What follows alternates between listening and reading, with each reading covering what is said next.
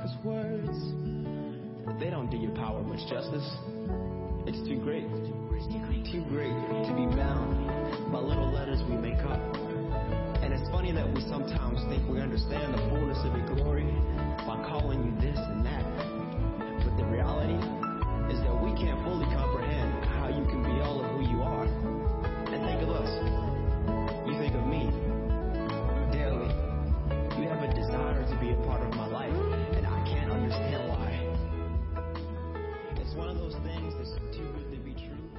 thanks so much for joining us. We are so glad that you're online with us today, and I just want to let you know that we've been praying for you. We know this is crazy, but God's in control, and we're all battling fear in some way, shape, or form. And so, as we get ready to jump into our service here in a few minutes, I just want to remind you that we have hope in the Lord, and we're battling against fear. So, check out this video.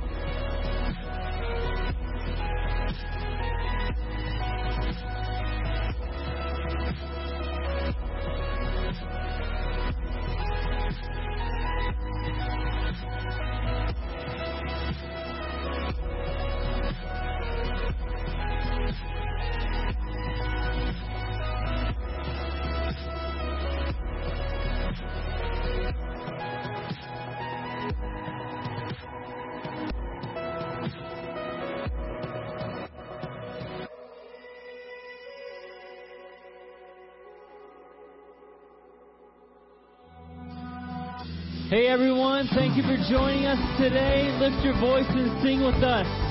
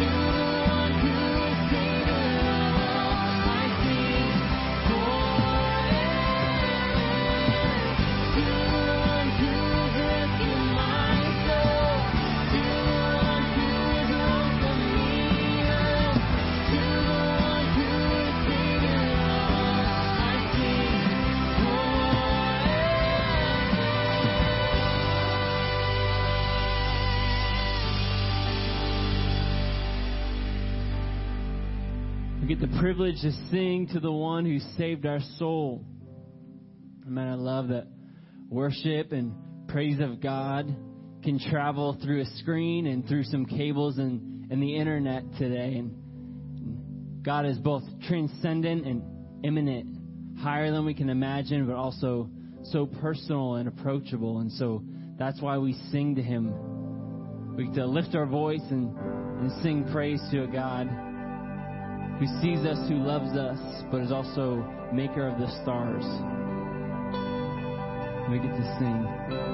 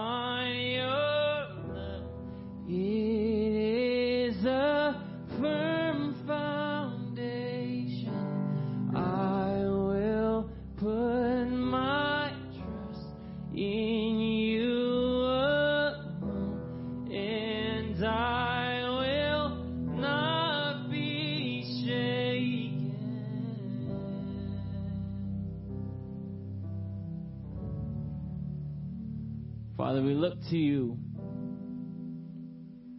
You're where our help comes from. Father, I thank you for this time that we can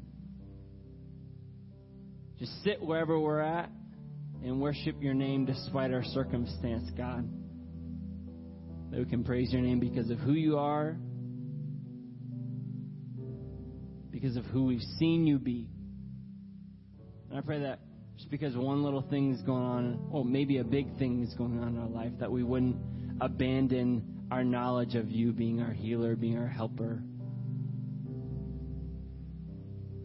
battling the grave. And so we thank you for that, and, and we love you, and we praise you in Jesus' name. Everybody said, Amen. Hey, everybody. So good to be with you online today. I want to share with you some of the things that are coming up. Before we do all of that, I want to share just a second. Would you go to the front page of our website? If you're visiting for the first time, we're so glad to have you on the stream today. If you're part of our church family, would you go to the front page of our website? Would you click on the Connect card and just fill it out? We're, we're just so thankful for you guys and just want to let you know that every time you fill these out, we look at them, we read over the prayer requests. And if there's anything that you guys need, how we can pray for you, or if there's anything you guys need, just let us know. We'd love to connect with you. Listen, church family, we're going to be together on June 6th and the 7th in our building. We're going to gather as a church family. We're going to worship together. And we're going to follow all the CDC guidelines. And we're so looking forward to being together on June 6th and 7th. So June 6th on Saturday night at 6 o'clock, and then 9.30 and 11 a.m. on Sunday.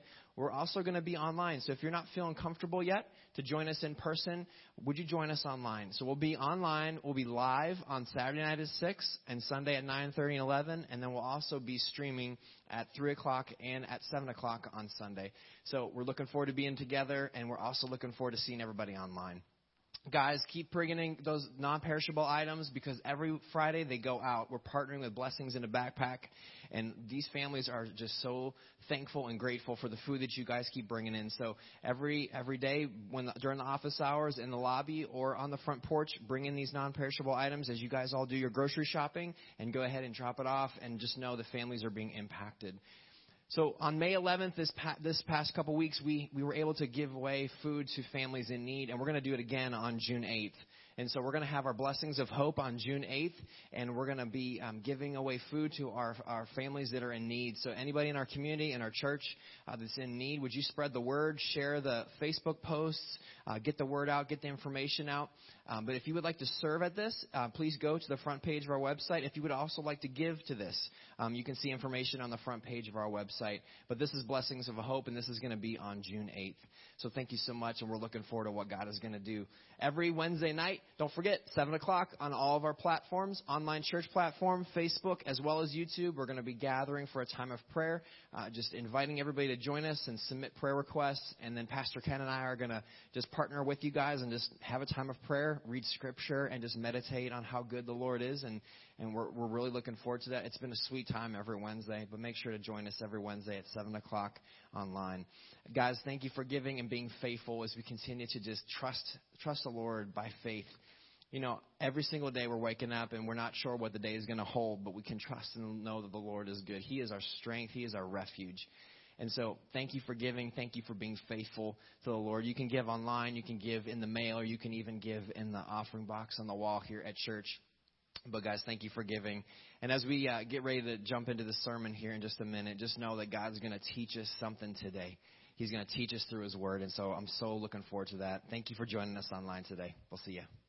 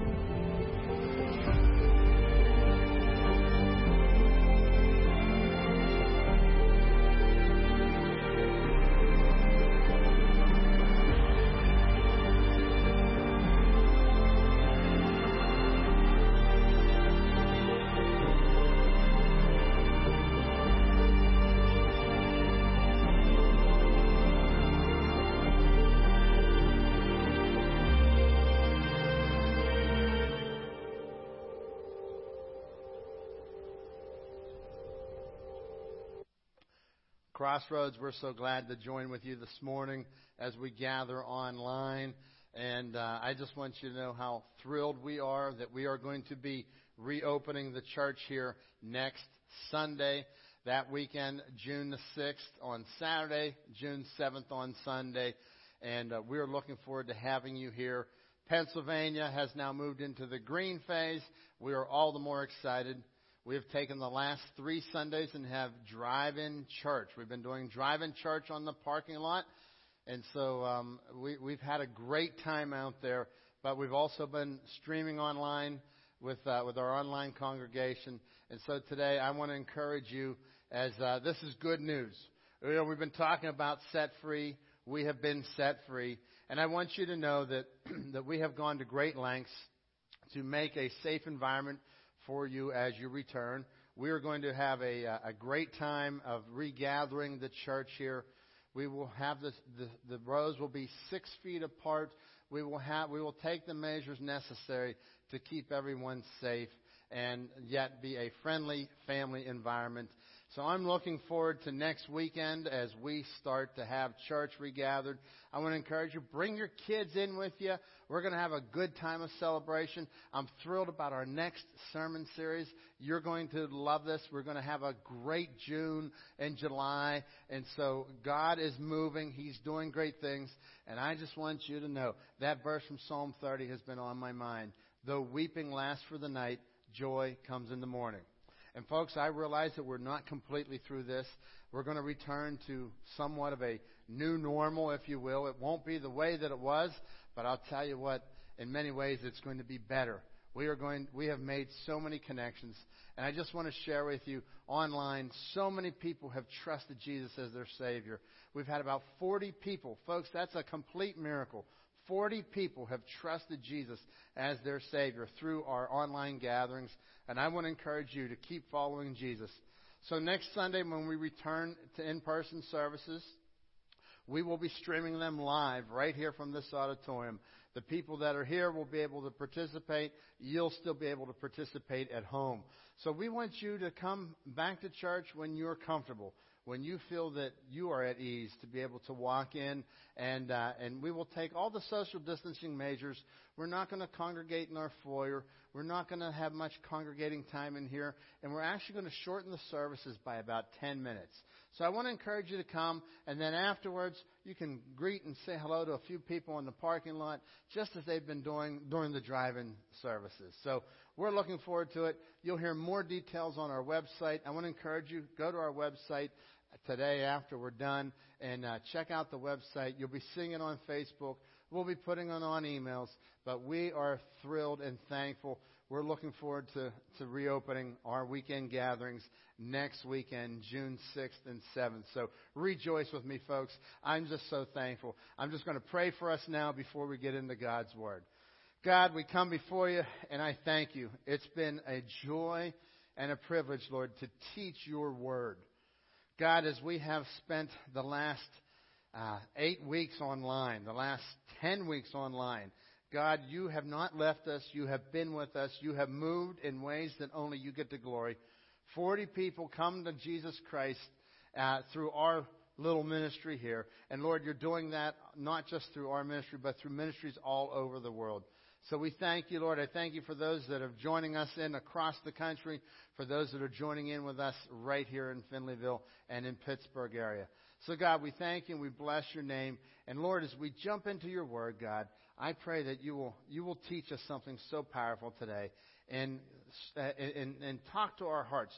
Talk to each person's heart out there, Lord, as your word goes in and can be life changing for them. In your precious name we pray. Amen.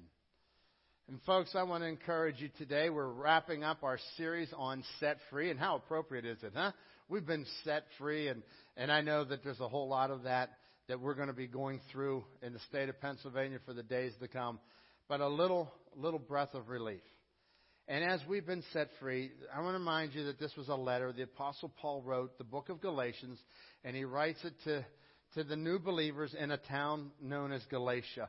And all these new believers, they've been, they've been struggling with this false teaching that somehow they had to go back under the law. They had to go back and be a good person. They had to do something to gain God's favor.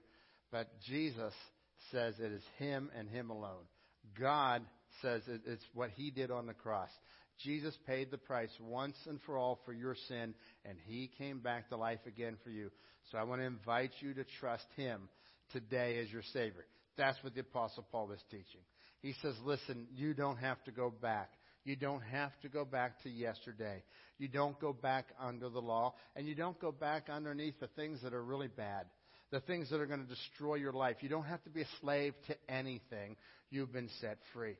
So in chapter 5, he went through the fruit of the Spirit and the works of the flesh, and, and we looked at that contrast last week. And if you missed that, you can go to our website and you can catch that. I, I realized last weekend was a Memorial Day weekend. A number of people were traveling, a number of people were just out on a boat. So you can always go to our website and pick up our messages as we've been traveling through the book of Galatians here. And all of our messages are always on there. We try to get them up by about Monday afternoon. So I want to encourage you today as, as we look at the, the final closing remarks. You know, the, the last chapter of Paul's letter is kind of like his closing. And so, uh, you know, like many pastors, they, they, they say, now in closing, and it's a half hour later. I know I've been accused of that many times.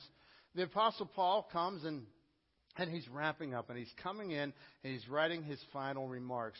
And as he does so, he keeps telling us, he kept telling us all throughout the book of Galatians this is who God is. This is what He has done. And now the Apostle Paul is going to tell you a few things. Because this is who God is, this is how you should respond. This is how you should act. So these are the imperatives. Like, you need to do this because God, this is who He is. And so he does that at the bottom of chapter 5. He, can, he picks up here. Since we live by the Spirit, we must also follow the Spirit. He says, Listen, since you have been set free by the Spirit of God, you have life. You have life eternal, and you have life that begins now. Since you are getting that freedom from the Spirit of God, we must follow the Spirit of God. And so, what he wants you to do is follow him and, and understand that this is who he is. This is what he's done for you. He's paid the price uh, uh, uh on the cross for you. And now he wants you to be able to go out and live in this joy. Follow the Spirit of God. He continues on with some real good advice. We must not be con- become conceited, provoking one another, envying one another. We must not become conceited here. And, and, you're like, wait a minute, where's this coming from? That, like all of a sudden he's talking about the, the works of the flesh versus the spirit, what the spirit will produce, the fruit of the spirit that he'll produce in your life. And then he also talks about the works of the flesh, right? And there's this big contrast he says, Therefore, live by the Spirit, walk in the Spirit. We must not become conceited, provoking one another, envying one another. Wow, what, when you think about that, what is all this talking about conceit? Well, conceit, if you go back and you were to study what the, the word conceit meant uh, from the original language there, it has this idea of empty honor or vainglory. And he says here, don't have this empty honor. Do you ever meet somebody who's conceited? Oh, you say, well, they got a big head, right? Or, or they're just so arrogant. They're so cocky. And, and we have terms that we would refer to people like that. And God says, don't be conceited. Don't be puffed up with empty honor. Don't be pumped, uh, puffed up with vainglory. And then I like this definition that Tim Keller gives of conceit. This is so good. He says that conceit is a deep insecurity a perceived absence of honor and glory, leading to a need to provoke, to, to prove our worth to others and ourselves. It's a deep insecurity. You know what? Really, the person who's conceited has the most insecurity. And so what they're saying here is, you know, they come across like they've got it all together. Timothy Keller gives a great definition here, the biblical definition. He says what he's trying to drive at here is that many people are walking around with this deep insecurity because nobody's told them they've done a good job, because they don't they don't sense honor. There's an, a, a perceived absence of honor, and it leads to this. Look at this. It leads to a need to prove our worth to somebody else, or worse yet, even to yourself. This in turn fixates our minds on comparing ourselves with others. And folks, I've said this over and over. If you want to be unhappy, just compare yourself with anybody. Uh, if you want to be unhappy, begin to make comparisons. You see, the conceited person, uh, when we think about being conceited, we always think of the, the high side of that, the person who, who, who thinks that they have it together, the, the being superior, right? Well, that's why the Apostle Paul uses both words here. He says, don't, be, uh, don't become conceited, provoking, or envying. So let's look at what he means by provoking here. Provoking, number one, is this. The, the Greek word was uh, prokaleo, and it means this. It means to compare, to compare, to be competitive, to challenge someone to a contest. It, it's, it's a competitive nature. You know, we all love a good competition when it comes to sports, right?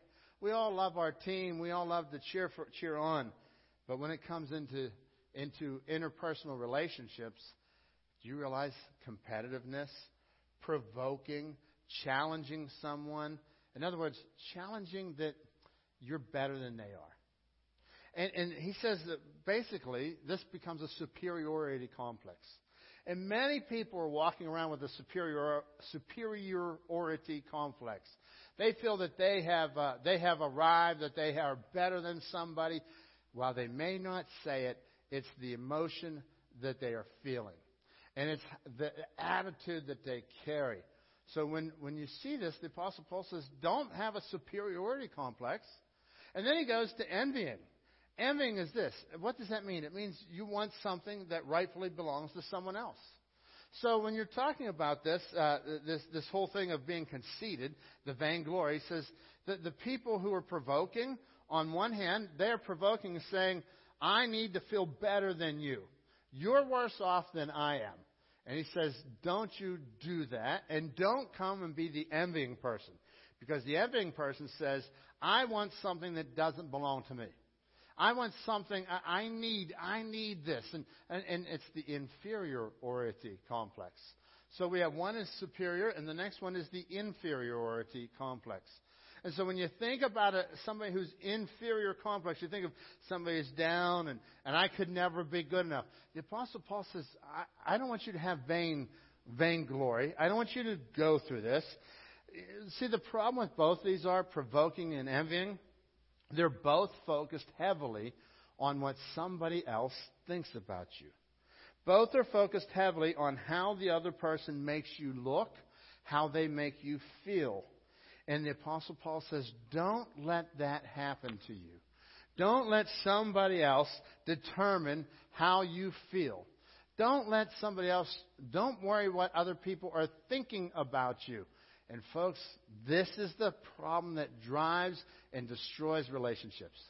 You see, if I'm worried more about what you are thinking about me, I will be a different person. I will not be myself. I can uh, not do what I'm supposed to do, right? Provoking versus, envying. Inferior and sub- superior, they are both trying to gain their competition. It's a competition. They're both competing for value from somebody else value at the expense of somebody else. Now think about this. Um, in, in a marriage, you know, did you ever hear of a, a husband and wife that keep score? Well, you got to go out twice last week, so I got to go out twice. Uh, you, you you did this, so I need that. You you bought that toll, so I need to buy this dress, and and and the list goes on and on and on. The Apostle Paul says, no, no, no, no. It's no competition. There's no envying. There's no provoking. Don't go either route. Don't be the superior that has to make yourself feel good by pointing out how bad everybody is around you, or, or, or, or just by even making other people feel bad. And, and don't be envious by saying, I'm no good and I can't reach up to somebody else because you're all putting this on somebody else. You're making, somebody else has to make you feel good to be who you are. So the question I want to ask you this morning is, are you provoking or envious? Are you a provoking type of person or are you an envious type of person? So as I just read a few thoughts to you this morning, would, would you think about this? Do I tend to pick arguments with people or do I completely avoid confrontation? Are you provoking or envious? Think about that. Uh, do I tend to get very down on individuals and groups of people, or am I more often embarrassed and intimidated around certain people? Am I provoking or am I envious? You, you answer the question. Uh, when criticized, do I get very angry and very judgmental and simply attack back? I'd say that's provoking. Or, or do I get discouraged and get very defensive and make lots of excuses and, and just give right in? When criticized, how do you respond? You see the envious? The provoking or envious? Do I often think I would, I would never have done that, what that other person has done? Or, or do I often overlook what, what, uh, what uh, look at what people, do I often look at what people say and I could never accomplish what they have done and what they say that they can do? I could never be like anybody else and woe is me. And so the Apostle Paul says, folks, you don't have to go there. Folks, you have been set free from being provoking and from being envious. You don't have to do that. Your self esteem is not based on there, it is a gospel based self image. Now, catch this with me. You don't have to go there anymore because God says that you can have a gospel based self image. What is a gospel based self image? Gospel based self image is this Jesus died on the cross. I cannot earn my way to heaven. That's humble. That's humility. Because he died, he paid the price for my sin. I need to humble myself. I cannot earn my way to God. I need a Savior. But yet, I am a child of the King. You see, I am now not just, uh, I am now not just, oh, woe is me. I have a Savior. And the Savior saved me, and I'm a child of the King. And so, folks, I want to encourage you. One of the great things that we need to do in our life as we're growing in Jesus is this is to let the scripture, let God's word apply to all areas. Apply God's word to your emotions. Folks, many of us have emotions that are all over the gamut. Sometimes we have anger to fear to I want to get back, I want to get even. And, and so God says, apply His word to your emotions. And how do we do that? Look at what Galatians 3:26 said. He says, "For in Christ Jesus, you are all sons of God through faith in Christ Jesus." Through your faith in Christ Jesus, you have become a, a child of God, a son or daughter of God. You are the child of the King. Go ahead and pick on me, folks. You can pick on me all you want. I have got the boldness of being the child of God, and I want to encourage you to be like that too. They can pick on you all they want. It doesn't matter. You don't have to defend yourself. You are the child of the Most High God. And yet, you don't have to be just laying down all the time. I, I am humble. Listen, I, I don't have to walk around with a big head. I don't have to walk around with my actions because my actions and, and my list of resume of the things that I've done mean nothing to God. They mean nothing. That's why Jesus died on the cross and He paid for my sin. So therefore, I want to continue to grow. I want Him to transform my life. I am a son of the Most High God. You can be confident because of your faith in Jesus Christ. You're humble because you need Him. Confident yet humble. And you see, the two of these grow together. And this is where the struggle in our life is going to be. Uh, we're going to we're going to sometimes take one of these characteristics and go a little too far one way or the other. But may I encourage you that the struggle is real. You will continue to grow. And, and you have to preach this to yourself every week. Every day. I have to get up and tell myself, I am a child of the Most High God. It's going to be a great day today, not because of the circumstances, but because of who my daddy is. And I want you to do the same. Who's your daddy? It's God Almighty. Come to the Lord Almighty and understand He's my daddy. He loves me. He cares for me. And you know what? I didn't earn Him as my dad. He chose me. And I love that. God has chosen you. And if you're, you're sitting here today and you say, I'm not, not a child of God yet, God says the invitation's open for you. He wants you to be a part of His family. But it's all in the work of God. So you, you're humble yet confident. Then the Apostle Paul continues on here. Verse, uh, verse 1 of chapter 6, he says, Brothers. Now check that out. That's an interesting word, brothers.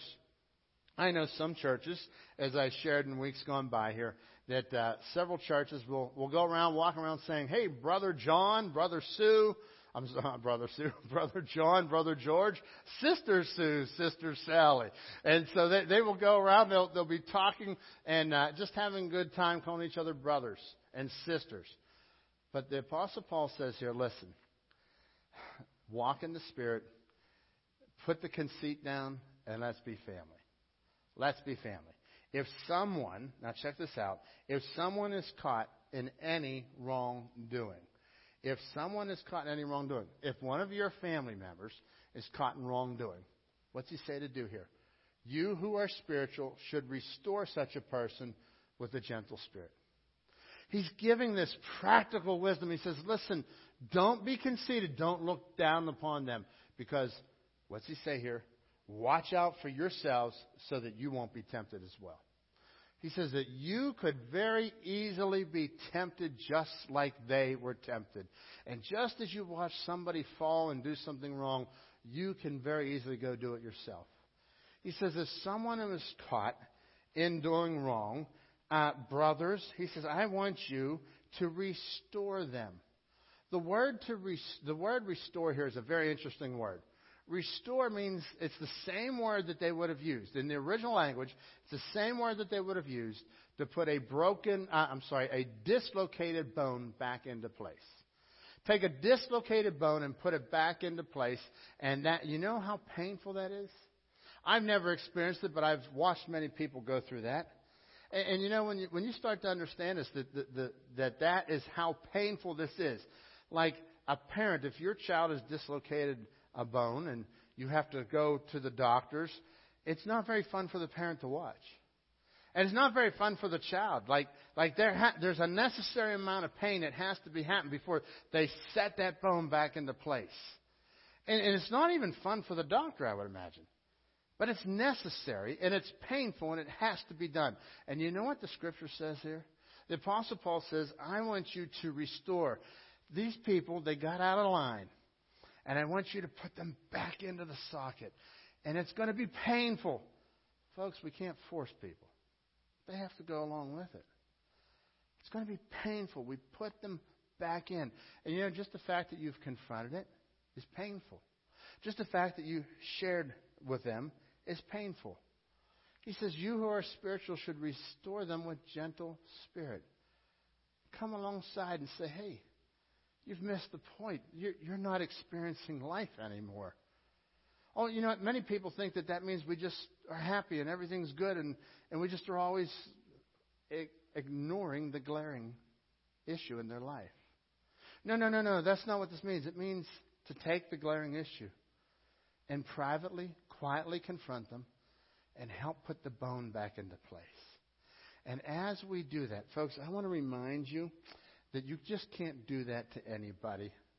Don't go around and see somebody that you think is doing something that's really not right and really not honoring God. Don't don't pick on them. But I'll tell you what. He says if uh, if you have this friendship, if you have the the family relationship, if you have that refrigerator rights movement there, right? You can open their refrigerator, you can go in. He says, I want you to restore them. And so God will use you as you go in and you confront. And now listen, here's what here's where it gets a little bit a little bit hairy. It's easy for us because if we have a superiority com- complex to look down upon somebody who's not doing well. And we can look down upon them and we can say, they're no good. They should not have done that. What's wrong with them? They're evil. And then the inferior complex goes the opposite way. I don't think I could ever tell them. I don't think I could ever address this with them. Do you see the context that Paul's talking about provoking and envying?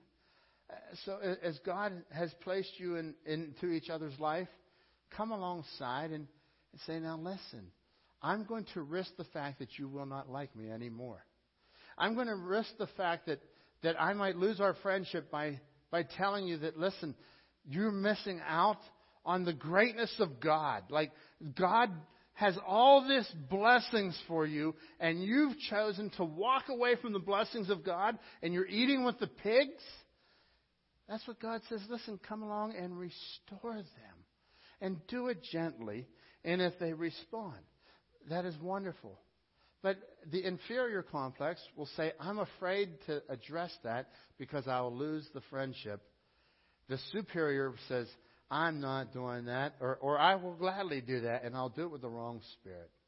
So God tells us here to restore one another. Continues on, verse 2, chapter 6, verse 2. Carry one another's burdens. Oh, folks, uh, carrying one another's burdens is, is really to be close. It requires us to build some friendships. It requires us to come alongside of each other and to get down under. If you're going to carry a burden, uh, you, you just don't, it's not like carrying a little meal here. It, it's like getting under when you go help somebody move. Did you ever go help somebody move? Oh, I just love that. You typically go to help somebody move and nothing's ready, right? You go in and in the living room, there's a big couch and you got to get one end on the other. Uh, and then, you know, here's the dresser. It's upstairs, and it's it, it's the the wife's long dresser, right? And it's got 12 drawers in it, and they're all filled with clothes. And and they didn't take any of the drawers out, uh, any of the drawers out. And, and to come along and bear the burden, you, know that man couldn't carry that down down the steps by himself. So you come along and you get under the other end and you lift it and you pick that up. Man, I watched uh, for years here. We used to have a, a big old piano that would move out from time to time, and I watch would watch George uh, Deason come in and he would move that. He would just get under there, but I'll tell you what, he couldn't do it himself. He had a system. He knew how to do it, and there was three guys, and they would come and they could move this grand piano all done and well. Because why? They carried the burden together. Folks, I want to invite you to carry one another's burdens. What are the burdens that we carry? Hmm, it could be responsibility of raising a child. It could be just like, man, we're going through some tough times with our children. Um, it could be uh, children that are four years old to 14 years old 24 year olds. It could be children that are 40 year olds. I don't know. But listen, we have burdens that we need to carry. And God says, come alongside and get underneath that burden. And then he continues on. He says, carry one another's burden. In this way, you will fulfill the law of Christ. Remember, there was the Old Testament law? Well, what's the law of Christ? It's to love your neighbor. The law of Christ is simply this to love your neighbor.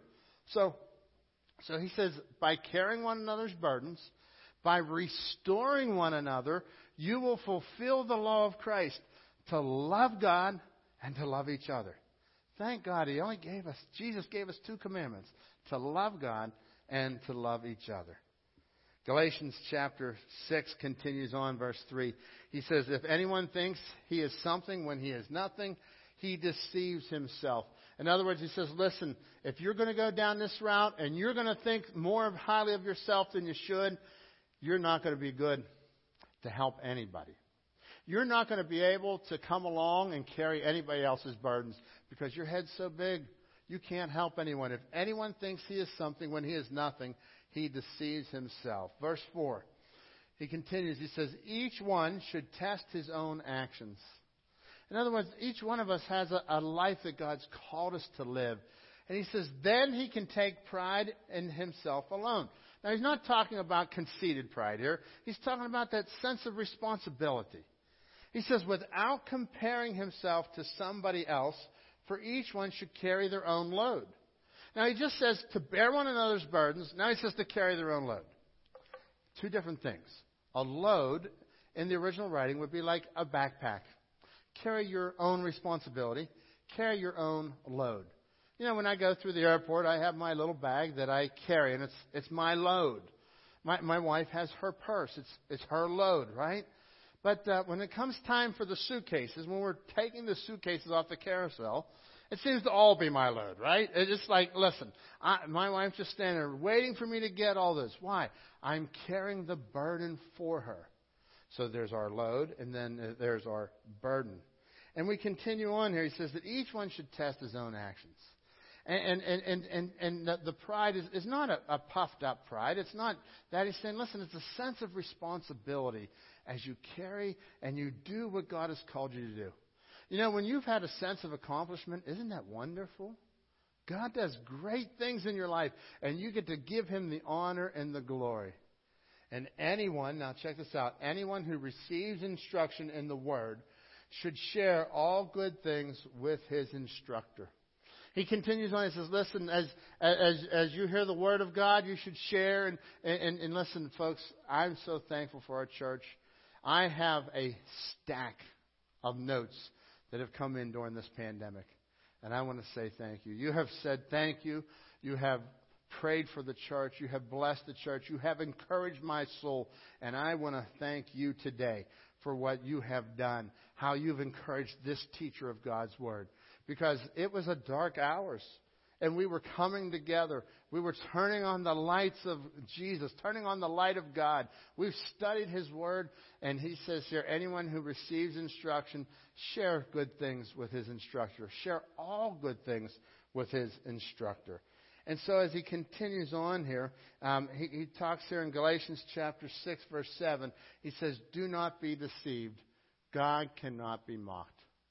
Do not be deceived. In other words, the people that are not following, he says, don't be deceived because God cannot be mocked. Whatever man sows, he'll also reap. Whatever somebody sows is what he's going to reap.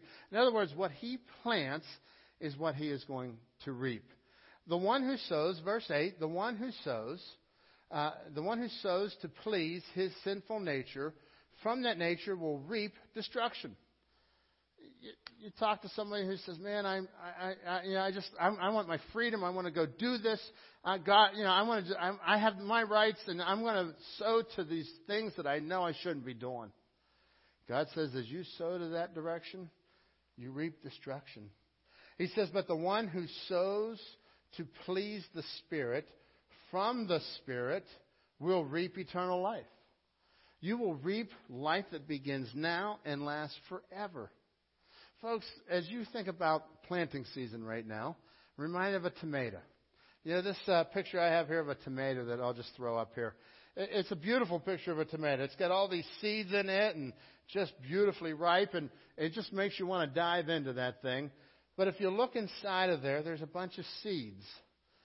And you know, there's a, a guy in our church, Ken Myers. I love him dearly. Ken Myers is in, in his 80s and uh, probably watching online right now and I want to thank God for Ken. Ken goes out and he plants tomatoes every year. And you know what he does? He takes those little seeds, and uh, not necessarily from his own tomatoes. He probably buys a little pack of seeds, right? He takes those little seeds, they're dried out, and he plants them in the ground. And as he puts them in good soil, he starts in the winter. And he, he doesn't go buy the seedlings at, down at Lowe's or, or at a nursery. He goes and he buys the seeds and he puts them under a lamp and he watches the seeds grow. As the seeds grow, they keep growing and growing. Then he takes them outside and he transplants them outside once the weather breaks and he finally gets a beautiful crop. He gets a tomato plant that grows green and a fruit that is red and ripe and he loves them. And if you get on the good side of Ken, you'll get a pack of tomatoes sometime this summer.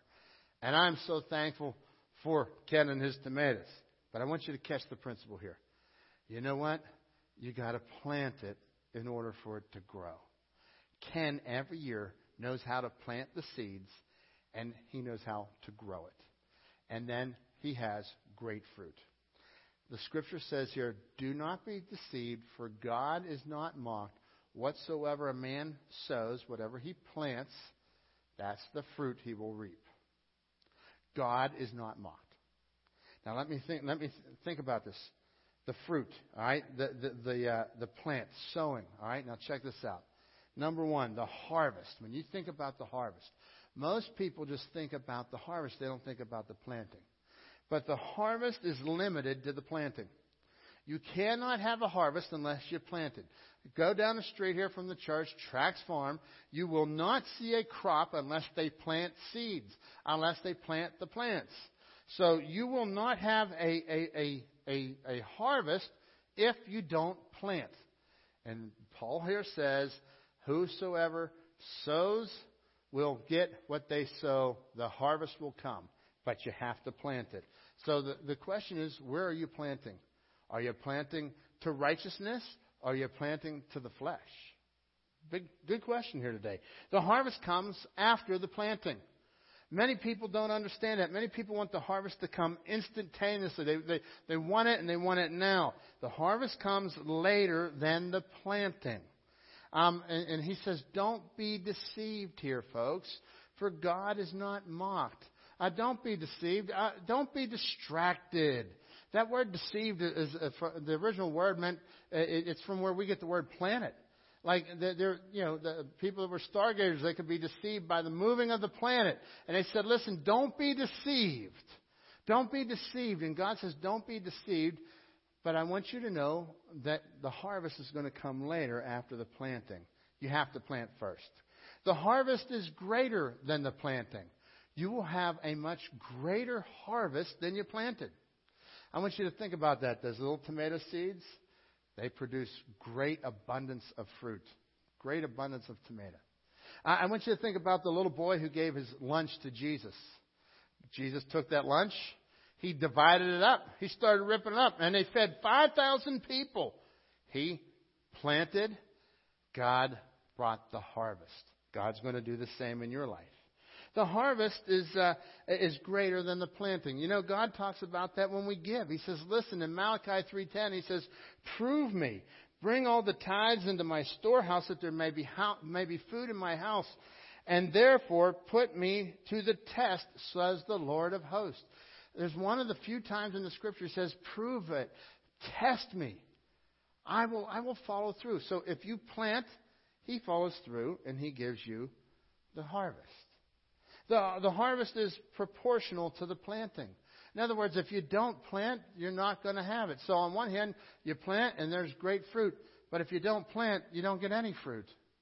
And then lastly today, we don't, we can't change anything about this year's harvest, but we can change next year's harvest. Now think about that with me. You may not have planted much this year, but I can plant again for the next harvest. And God says in your life, He wants you to do the same. He wants you to plant unto righteousness. He wants you to plant unto the Spirit of God. Galatians 6 9. Do not be weary. Now check this out. Do not be weary in doing well, and doing good. For at the proper time, we will reap a harvest if we do not give up and quit. Folks, the things that God wants to produce in your life, you have to sow. God brings the reaping. God brings the harvest. If you will plant unto him, he will, he will do the work. And for at the proper time, he will give you the harvest.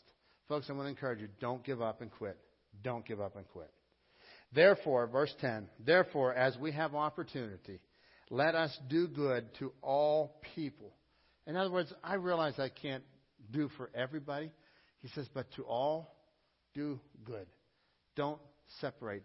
Don't treat somebody better than others, especially to those who belong to the family of God, especially to those that are your brothers and sisters. Love them, care for them. Let's do good to all people. Let's close in prayer today. As we close today, maybe you're saying, Pastor Ken, I, I'm not following Jesus and, and I need a touch from God. I'd like to invite you to just open your heart to Him today. And just pray something like this Dear God, I need you. I'm a sinner. I've done wrong things. And I believe that you died on the cross. You paid for my sin. You rose again. I invite you into my life right here, right now. Thank you for coming into my heart. And for others here today, maybe God has spoken to you. Maybe you've been on the conceited. Maybe you've been on the inferior or the superior. Uh, maybe you haven't been planting. What is God talking to you about? Because where you plant, you will reap. Father God, I pray you'll be with each person as they respond to you. Work in mighty ways. In your name we pray. Amen. Well, thanks for joining us today, folks. We will see you tomorrow. No, tomorrow. We'll see you next Sunday. Next Sunday, Saturday, and Sunday, we'll be here at the church. We'll see you online and we'll see you in person if you're able to come. We would love to have you, uh, but there's no no hurry. We want you to come when you feel comfortable. God bless you and have a great day.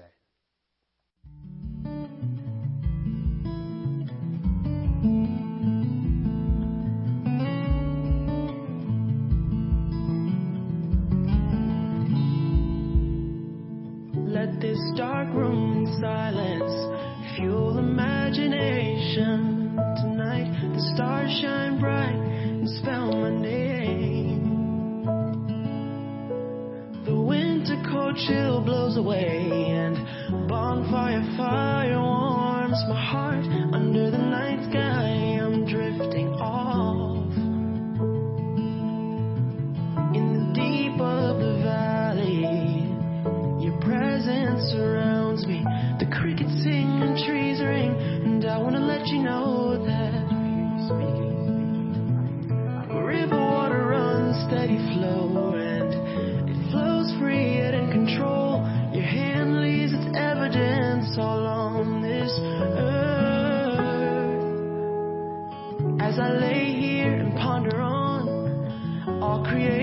you made it all.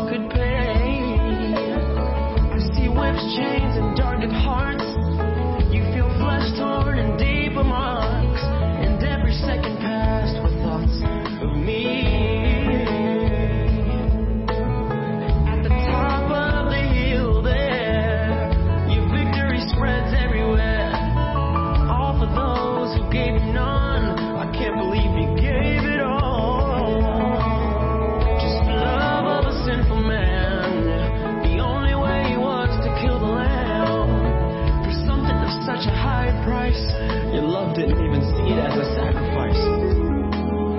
How deep, how deep, how deep.